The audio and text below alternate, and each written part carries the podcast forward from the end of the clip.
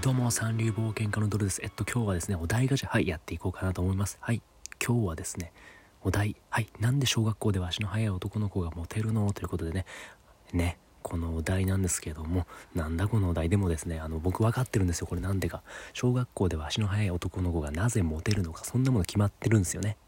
なぜなら、ね、小学校も、ま、何歳だろうと弱肉強食です。人間社会といえど、自然の摂理といえど、弱肉強食ですって、小学生、これちっちゃいですよね。弱いですよ。弱者ですよ。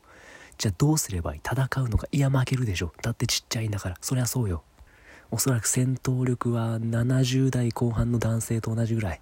まあまあ、そんなもんでしょう。まあ、大したことないですよ。もう全然非力なはたちの成人男性にも負けますよ。大抵の小学生は。だって小学生なんですから。そんなのわかるでしょっていうことでね、なんで小学校ではじゃあ足の速い男の子がモテるの？それ関係あんの？弱肉強食関係あんの？そうですよ。そりゃそうですよ。逃げるのが速いからですよ。ね、足が速いイコール生き残れる可能性が高いんですよ。小学生に至っては。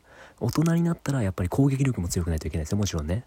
けど足が速いイコール守備力が高いんですよ。で、小学生ってみんな弱いんですよ。当たり前なんですけどね。だから足が速ければ生存確率が高い。そして女性は生存確率が高い遺伝子を残したいんですよ。ってなったら、小学校では足の速い男の子がモテるのは自然の摂理なんですよ。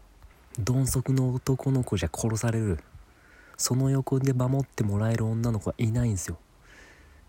まあ、走って逃げるんだから女の子守ってもらえないのかもしれないですけど、足が速い遺伝子は生き残る可能性が高いですね。ね、守ってはくれないけど、足が速いから逃げ足速いだけだから。うん、そいつは生き残れるけど女の子はまあきっと間に合わないですよ。そんな同じ状況になっても助けてはくれないけど、その遺伝子は優秀じゃないですか。だって走って逃げれるんですから。強そうな男、強そう な, なんか怪物みたいなやつ現れても走って逃げれるんですから。だから足が速い方が遺伝子的に優秀なんですよ。だからモテるんですよ。頭がいい知らない。頭がいいとか知らない。頭が良くても生存確率高くないですよ。だって所詮小学生なんですから。ね、小学生なのに電車乗れるねとかじゃないんですよ。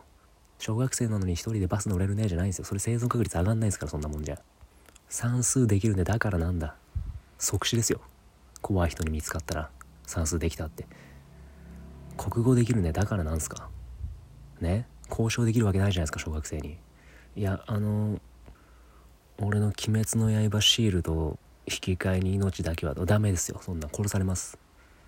悪い大人に殺される。当たり前じゃないですか。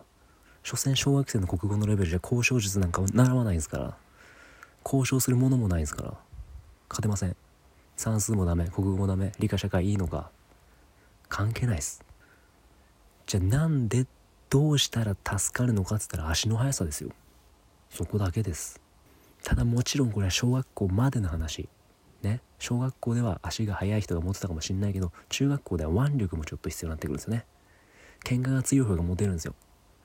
そっちの方が生存確率高いですから。だって中学生ぐらいになったら、まあ場合によっちゃ大人にも勝てるんですよ。あの中学校の番長とかいるじゃないですか。まあ、強くて悪い。で、この人たち結構モテるでしょ。なんでかっていうと、強いからですよ。逃げ足が速いから強さも手に入るんですよ。そうなったら、まあ女の子はこの人といたら生存確率が上がるんじゃないかっていう風に思うんですよ。だから強い男性がモテる。それは中学からです。小学生はどんなに強かろうがやっぱ、うん、普通に戦ったら負けるんで、大人には。なんで足の速い、せめて足が速いやつが生き残るんですよね。ね、足の速さだったら下手したら成人男性ね勝てない小学生いるんで。ちなみに大人になってもそんなことしてたらダメですよ。当たり前ですけどね。いや俺足速いよ、ごじゅうメートルろくびょう切るからって言ってるにじゅうだいとかやばいでしょ。仕事しろって思うでしょ。いやいいからその書類まとめてって思うでしょ。そんなえ書類まとめてって俺に言いました、課長じゃあ俺と走りますとか言ってくるやつどう思います？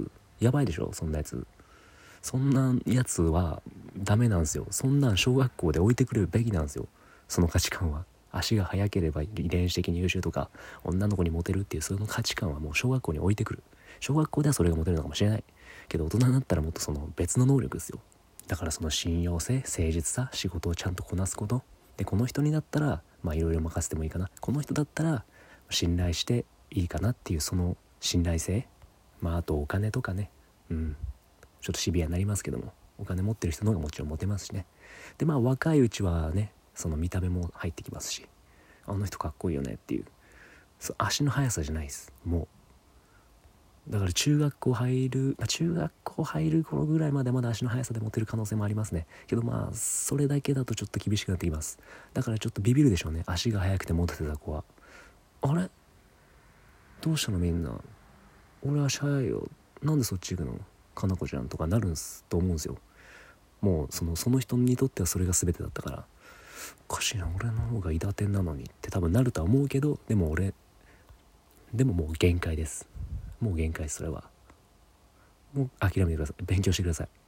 将来に備えてください。でね、たくさん稼いでください。そしたらまたモテます。また返り咲く。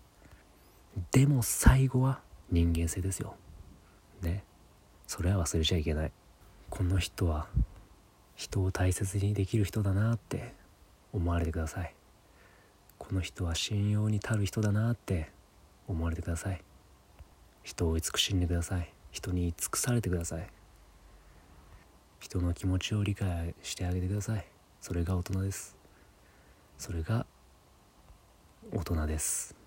何でも最初は足の速い人を目指してもいいです。足の速い人、腕っぷしの強い男、面白い男、金を稼げる男。でも最後は人間性です。誰からも忘れられないような人になってください。はい、っていうことでね、今日はあのなんで小学校で足の速い男の子がモテるのというお題でね、はいやらせていただきました。はい、僕まだこれからもラジオずっと続けてきますんで、応援のほどよろしくお願いいたしますね。できればフォローとかしていただいてね、お便りとかもあればよろしくお願いします。ではまた。